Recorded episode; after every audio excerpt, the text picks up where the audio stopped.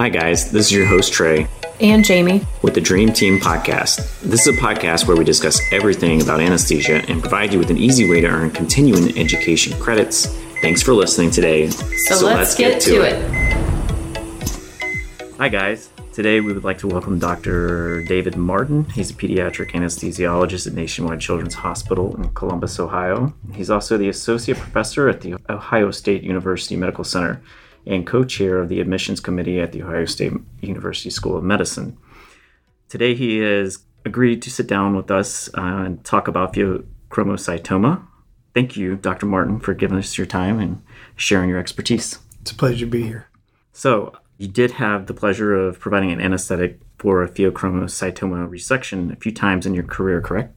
Yeah, almost 10 times. One case here at Nationwide Children's since I joined staff as faculty, and I think around eight cases as a resident at Duke University School of Medicine. That's pretty amazing since these occur fairly rarely, approximately two to eight diagnoses per million per year. Could you describe or define what pheochromocytoma is? So, pheochromocytoma is one of a couple neuroendocrine secreting tumors, and so specifically catecholamine secreting tumors. So, but the pheochromocytoma and the name the name pheochromo, multiple colors, is from the chromaffin cells of the adrenal medulla. So, it is one of the catecholamine releasing tumors, but they can also be extra adrenal, which would be they typically originate in the sympathetic ganglia.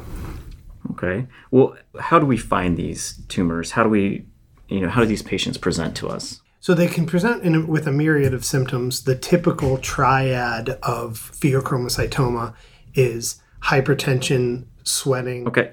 The patients can present with other symptoms or just one of the three of the triad symptoms. The important thing to remember is very few patients present with the exact triad of all three symptoms at the same time. There's multiple other reasons to work up a patient for pheochromocytoma hypertension under 20 years of age and palpitations in an undiagnosed other fashion. Okay, so as far as treating the hypertension, what is the preferred method of doing that? So typically, the pheochromocytomas are preoperatively treated with alpha blockers, so alpha adrenergic blockers. We'll discuss those in a minute. They're also co treated after the alpha blockade is underway with some beta blockers. Okay, so what other sort of diagnostic testing? So we, we're going to, we have are presenting symptoms, and now you have a suspicion. So, first off, you start with the suspicion with symptoms that are consistent with the pheochromocytoma or an endocrine releasing tumor. They tend to be worked up with either a 24 hour fractionated metanephrines from the urine or plasma metanephrines. The thing about the plasma metanephrines is that the that has to be drawn from an indwelling catheter after 30 minutes of rest in a supine position. So once that's done, the patients are scanned head to toe typically, but mostly in the abdomen, either with CT scanning or MRI scanning. Okay, so we did talk about how to treat hypertension. Do we do anything special for treatment of arrhythmias? So yes, you, beta blockers are more useful in patients that that do present with arrhythmia, arrhythmias. But the important thing about beta blockers is they should be initiated after alpha blockade is underway. So alpha blockade is done primarily using one of two classes of medicines. The first one would be phenoxybenzamine, which is an irreversible alpha blocker. So its downside is that the hypotension associated with it can persist for a significant period of time after the tumor is removed surgically. And then the second would be the selective alpha 1 blockers such as prazosin, terazosin, and doxazosin. Okay. So, you know, historically, you know, survival rate on induction for these types of patients was not good. How is it now? Well, if they're treated appropriately with alpha blockade, and so what does appropriate mean? So appropriate means that the patient is orthostatic, meaning that they should have a blood pressure of around 120 over 80 while seated, but when they stand to gravity, it should be around greater than but close to 90 millimeters of mercury. But just to go back to your question about induction of anesthesia, it's it's safe now. It's safe if it in in the appropriate environment with the appropriate precautions. The scary thing about it is inducing one of these patients in an undiagnosed setting. So a, a patient that gets induced and they they have poor intravascular volume. You give them medicines such as propofol that reduces systemic vascular resistance, and now you're left with a patient who is used to having a high SVR and it now has a low SVR, and they're acting very high, very volume sensitive. So the intravascular volume of these patients is a is an ongoing problem from all the way back to treatment with alpha blockers to the induction of anesthesia and to the potential hypo, hypotension associated after removing the tumor. Okay, so you did mention controlling hypertension, vascular expansion, and vascular expansion being difficult. Why is that difficult in these patients? So, like I said, the patients present with a typically high systemic vascular resistance, SVR. So, when you actually, if you think of it like as a tube, a constricted tube can hold less fluid than a, than a dilated tube. So you you turn a constricted tube into a dilated tube, and then they become hypo. They can be hypotensive because they're lacking intravascular volume. Okay, so moving on from preoperative preparation, intraoperatively, what are your what are we can even go through what would be the induction preference to how are you going to treat these patients if they show signs of hyper yeah. or hypotension. So you're assuming that the patient's been appropriately preoperatively evaluated and treated. And, and the, my big thing would be just to make sure that I'm uh, well aware of the echocardiogram. So you want to make sure that there's there's no cardiomegaly. You want to assess the degree of left ventricular hypertrophy, and you want to look for cardiomyopathy associated with prolonged secretion of catecholamines. The cardiomyopathy associated with catecholamine tumors tends to reverse itself once they're treated and the tumor is removed. But you are assessing the, the degree of, of heart function preoperatively. So then we typically would put in a preoperative arterial line. So you care very much about their pressures going high, low, during specific parts of the anesthetic. So the anesthetic is basically broken into stages gro- grossly. So the first stage would involve the placement of the, the well the induction of anesthesia, the placement of lines, and then the actual placement of the endotracheal tube. As you know, the endotracheal tube placement can be very stimulating, and so what would be a it can be up to a tenfold increase in catecholamine secretion in the presence of a pheochromocytoma. So would make taking care of these patients that are undiagnosed scary. So when you do things like place an endotracheal tube, they can get very, very hypertensive. But again, stage one would be endotracheal tube placement, insufflation of the abdomen, assuming that you're going to do a laparoscopic procedure, which is how most of these are done these days. And then the actual manipulation of the tumor is consists of stage one. Stage two basically starts when the effluent vascular supply to the tumor is is clamped. So basically, the catecholamines that are secreted from the tumor through tumor manipulation and whatnot stop becoming secreted into the plasma. So in stage two, you're dealing with totally different problems such as hypotension, volume depletion, the symptoms released due to lack of catecholamines, and you should, by definition, have alpha blockade on board. Okay, and do we have a preference in selective alpha 1 receptor antagonists. What's used more commonly is the selective alpha 1 blockers. They tend to be reversible, they last longer, I mean, they last to a shorter duration in the in the bloodstream and therefore you get back to a normal catecholamine responsive state faster. If the patient was on phenoxybenzamine, like I said earlier, they can be they can be hypotensive for a prolonged period of time after the tumor is removed while after the induction of anesthesia, you have to be prepared to treat significant hypertension in during those three parts of stage one.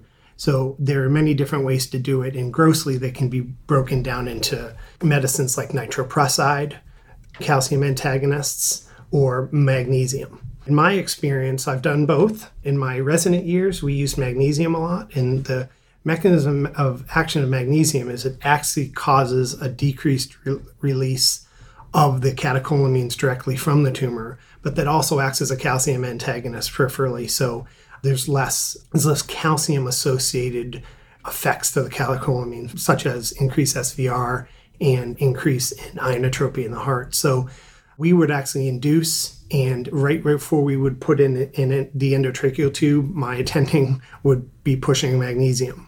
And then we put the patient on a magnesium infusion. So a couple times that I've done it, we've given many, many grams of magnesium out there during the course of the anesthetic. So, but the risk is that you can get into an hypermagnesiemic state, such as to the point where you can get cardiovascular collapse, which with you you would treat with calcium. But the other concern is this is prior to the years of Sugammadex. The patient can be very, very profoundly blocked with with very small doses of non-depolarizing neuromuscular blockade on board. Okay, so you've managed to get the patient through the anesthetic how do you treat them post operatively? So it depends on what the surgery was. If it was a bilateral adrenalectomy, which is more common in familial or familiar cases or cases associated with, with syndromes such as von Hippel-Lindau, multiple endocrine neoplasia type 2, or neurofibromatosis type 1, those are the settings where you get bilateral pheochromocytomas. But if it's a unilateral one, it can be the postoperative course can be much smoother. But if it's a, if it's bilateral, you have to worry about low blood sugars because now the catecholamines are out of the system and what was a insulin resistant state because of all the catecholamines is now going to become an insulin sensitive state. So postoperative hypoglycemia and intraoperative hyperglycemia can be issues. But if you have to do a bilateral adrenalectomy, you have to consider the fact that the patient will be adrenally insufficient. So you, you need steroids and you need mineral corticoid activity as, as, as well as glucocorticoid activity. Okay. Well, if you can forgive me, I kind of jumped ahead, I believe. I did have a couple of questions about intra-op management. Do we typically put central lines along with the arterial line? And then, you know, if it's an open procedure, are there considerations for epidurals, and blood pressure management there? We'll let you answer those. okay, so so just like I said, arterial line placement is a must in a known pheochromocytoma state. Most places, in the cases that I've done uniformly, we have put central venous catheters in, and that's just basically so you can give post-operative medicines to treat the blood pressure. So if they if they are profoundly hypotensive post-operatively, you can give medicine, you can give pressors. As far as the epidural, that's an excellent question. So we would treat these the same as you would treat a laparotomy, a planned laparotomy. So we would put an epidural in. Just because of a pheochromocytoma, there's no reason to not put an epidural in, but you'd probably manage the patient a little differently. So whereas if you had a planned laparotomy, you may dose the epidural ahead of time before the surgery actually the incision is actually made and then you'd run the epidural. We wouldn't do that. We would just put the epidural catheter in, test it, with lidocaine and epinephrine, and then assuming a negative test dose, just hold the epidural till it was safe to use postoperatively from a hypertensive state. Okay, so we've talked about things that we want to give these patients medication wise. Are there things that we would like to avoid? So one of the big ones in the literature to avoid would be Reglan or metoclopramide, and that's that's a dopamine responsive medicine. So it actually affects the dopamine at the at the level of the receptor. And so there's cases of patients with pheochromocytoma dying with the administration of Reglan. I'm not aware of many other medicines that. I've read that ketamine is usually oh, avoided oh, yeah. on good, induction. Good thing you guys are here. Because it's sympathomimetic effects. Correct. And as well as ephedrine and meperidine. Yeah, so ephedrine is an indirect a- acting agent. So in m- meperidine, it also has serotonin issues. The thing about ketamine is that it is a sympathomimetic drug. So once the catecholamines are out of the system, you can, they can have negative car- ionotropic effects because it is a direct myocardial depressant, right? The issue with Trey, you mentioned desflurane, is that can be a medicine that can trigger arrhythmias. So we would just use sevoflurane in these cases. Yeah, I also read that as far as depo- as neuromuscular blocking agents, we would want to avoid SUX as well for the catecholamine surge on induction. And did you guys use, in your experience, did you use vecuronium or did you use something else? Yeah, so we used vecuronium in residency and, and specifically because that's what we had. You can get a tachycardia associated with rocuronium administration just Right. because a it's it's a painful medicine to administer in in the peripheral veins, but there there may be associated tachycardia with it. But we used rocuronium here at Nationwide when we induced the patient. Oh, interesting. And there weren't any Nope. adverse effects with that. So in at Nationwide, like I said earlier, we actually use clevidipine and, and magnesium we used in residency.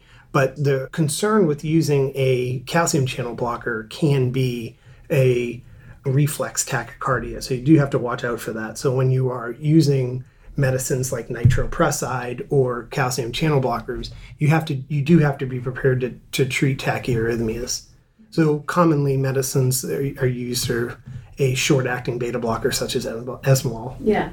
And would you also use other adjuncts on induction, such as fentanyl, lidocaine? Yeah. So so it really is assuming typical alpha blockade or effective alpha blockade. It's it's a typical anesthetic induction. You're just watching for very highs and very lows. You're assuming that the, that the patient has a peripheral IV ahead of time, and typically I would I would give them a bolus of fluid ahead of time because when you do give the propofol, you do put yourself in a lower SVR state.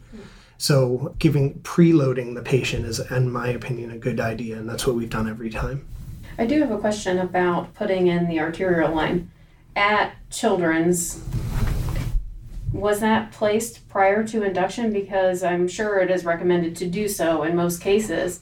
Yeah. But at Children's, we, as we all know, it is not ideal to put any type of line in an awake child. Any type of line is is a question. I, I'm not sure uh, that's true, but but I will tell you this that that taking care of children definitely puts you in a different place than you you are used to being in other situations. You can do things with an adult that you can't with kids because you can talk sens- sensibly to adults and and they'll often hold still when you you know explain the risks and benefits. So in the patient that we took of here here at Nationwide, we had multiple preoperative blood pressures. I assured myself that the patient was orthostatic, and so I was happy with the preoperative alpha blockade. So we just went ahead and went to sleep, and so we did an inhalational induction. But quickly placed an IV, and then we quickly placed. We gave the child a bolus of of colloid fluid, but then we put in the arterial line. And the, the, the two things are just like you said, what are we trading? We're trading a peaceful induction with some midazolam, with some preoperative midazolam for a tachycardic state because the patient's hurting. So in our situation, we, we felt like the patient was preoperatively alpha blockaded enough and that we could safely induce the patient. Yeah, I guess I, sh- I misspoke. I shouldn't have said any line. No, it's But- okay.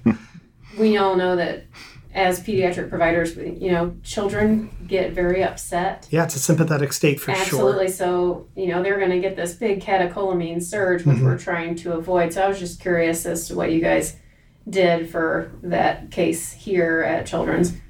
I also have found or read in this article titled Pheochromocytoma Resection Current Concepts in Anesthetic Management was published in 2015 in the Journal of Anesthesiology Clinical Pharmacology that sometimes preoperatively it is recommended to pre-induction and the day before give Valium and then on induction or just prior to induction Versed. Mhm. And was there any Valium given to So we the pediatric patient or No, we gave a preoperative oral dose of, of midazolam or Versed, but Okay. and again, you, what you're doing is you're just trying to get to a low catecholamine state. Right. You're not trying. You're trying to give the patient no reason to secrete extra catecholamines while you're doing things like putting IVs in arterial lines or the sympathetic state of induction. Yeah. So after I have want to go back to after the tumor was resected, particularly in, in your case, did you experience severe hypovolemia and did you have to be aggressive with your crystalloid and colloid administration or just prior to tumor ligation to prepare for that hypotension? Yeah, so we definitely prepared for the hypotension with with fluid fluid boluses and aggressive hydration during the case. In the setting here at Nationwide where we use clevidipine, we were able to just turn off the clevidipine And because it's such an ultra short acting calcium channel blocker, we were able to, you know, establish normal normotension pretty fast. In the setting where I did residency, the magnesium would hang around a little bit and the alpha blockade and the magnesium. So you, we we often we would chase the blood pressure around with some phenylephrine, maybe even a touch of vasopressin. But the other thing is just you can reverse the magnesium with a little bit of calcium. You just have to do it judiciously. One another interesting thing that I read in this article I just referenced is in the eye of refractory hypotension, and you've tried everything that methylene blue has been hmm. mentioned as a medication you could give because it has been used for the treatment of a few different things, including malaria, methemoglobinemia, and interestingly, neonatal hypotension. And it functions through a cyclic guanosine monophosphate inhibition mechanism that plays a key role in the vasoplegic syndrome. So I thought that was interesting to use this methylene blue to help with your hypotension and unstable hypotension. So my experience with methylene blue was mostly related to the heart rooms and being on bypass in a vasoplegic state for like long bypass runs. And you're exactly right about its mechanism. It, ba- it basically is a scavenger of nitric oxide. So what it does is it just causes the SVR to increase a lot. I think the concern I've always had with methylene blue is in the distal vasculature, so the end organ perfusion. So you can cause the SVR to increase in the large vessels, but what are you doing at the at the end organ level? So methylene blue hasn't always been my favorite medicine to use, but I mean it definitely has a place. So I guess the what would be our key takeaways from the anesthetic management of a patient presenting for a pheochromocytoma resection? So we should just start at the beginning, and the, the key takeaways are adequate preoperative assessment and then preoperative alpha blockade. If the patient is not appropriately alpha blockaded, then surgery should be postponed. But you also need to be have an appropriate preoperative evaluation so you know the cardiovascular status of the patient. And then you should be aware of the places that you have very stereotypical catecholamine surges associated with the anesthetic and the surgery. So, anesthetically would be the end placement of the endotracheal tube or other high catecholamine, catecholaminergic states. Is that a word? Um, it works. mumbled through it. And then, like I said, is abdominal insufflation and then the actual manipulation of the tumor. So, you have to be in constant contact with the surgical team about where they are, right? So if it's an open procedure, it's harder to see than if they're if it's laparoscopic and on the screen. But you have to be in constant communication. Hey, we're moving the tumor around. We're doing this. But then when stage two starts and they clamp the adrenal veins, you can you can bottom out. So if they should be in contact and give you plenty of advance notice, so you can load the patient with IV fluids and be prepared to acutely raise their blood pressure. We know that the catecholamine half life is very short, so what was a normal normotensive state, as soon as they clamp the venous blood supply to the tumor, you can get hypotensive quickly. And then I think you have to be prepared to treat things like like hypotension, the setting of you know adrenal suppression, and then and then all the while throughout the entire anesthetic, you should be paying attention to the blood sugar. High in stage one and can be low in stage two. Other thing is if you do decide not to necessarily go to an ICU to a monitored bed right away. If you do decide to extubate and go to PACU, which is very common, if you go to PACU and you see you have a lethargic patient, the one of the very first things you should think about is blood sugar. What's their blood sugar? And so you should be prepared to give blood sugar. I mean, give glucose in or dextrose in, in some shape. Do you normally hang dextrose containing fluids for them? No, but not necessarily. But it's something you track, right? I mean. Mm-hmm you should be getting pretty frequent arterial blood gas samples. So I think you've you may have to treat the pre tumor removal with some insulin, but you also have to be prepared to treat give dextrose in stage two and in the PACU. Fluid management with central lines still a frequent monitor that we use, or uh, probably less frequent Swan-Ganz? So I've never had any experience placing a Swan-Ganz catheter in these patients. I don't think it really adds that much. I mean, you can get a wedge pressure and have an idea of what your volume state is in the left in left atrium. But I think that if you are aggressive with fluids and use your CVP pressure, so the central venous pressure, as a dynamic monitor, I think you can have a good idea of their volume sensitivity. So, what I mean specifically about using the CVP as a dynamic monitor is you give a bolus of colloid and you see if the, if the CVP changes. If it doesn't change, they should be in a relatively volume responsive state. Now, if you give that same bolus again and the CVP raise, raises precipitously, then you should be in a relatively non-volume responsive state. So you can you can test the physiology of the patient throughout the anesthetic. Okay. Well, Dr. Martin, thank you so much for your time with us today. It was very informative. Yes, thank you so much. It's a pleasure to be here. This was fun. Good. Maybe we can have you back again sometime. I look forward to it. Great. Thank you. Thank you for listening to another Dream Team podcast by Elite Anesthesia Education. Please go to our website at eliteanesthesiaeducation.com and follow the steps to get your continuing education credit. Contact us if you would like to share an interesting case report or have an educational topic suggestion. We hope you will join us again soon.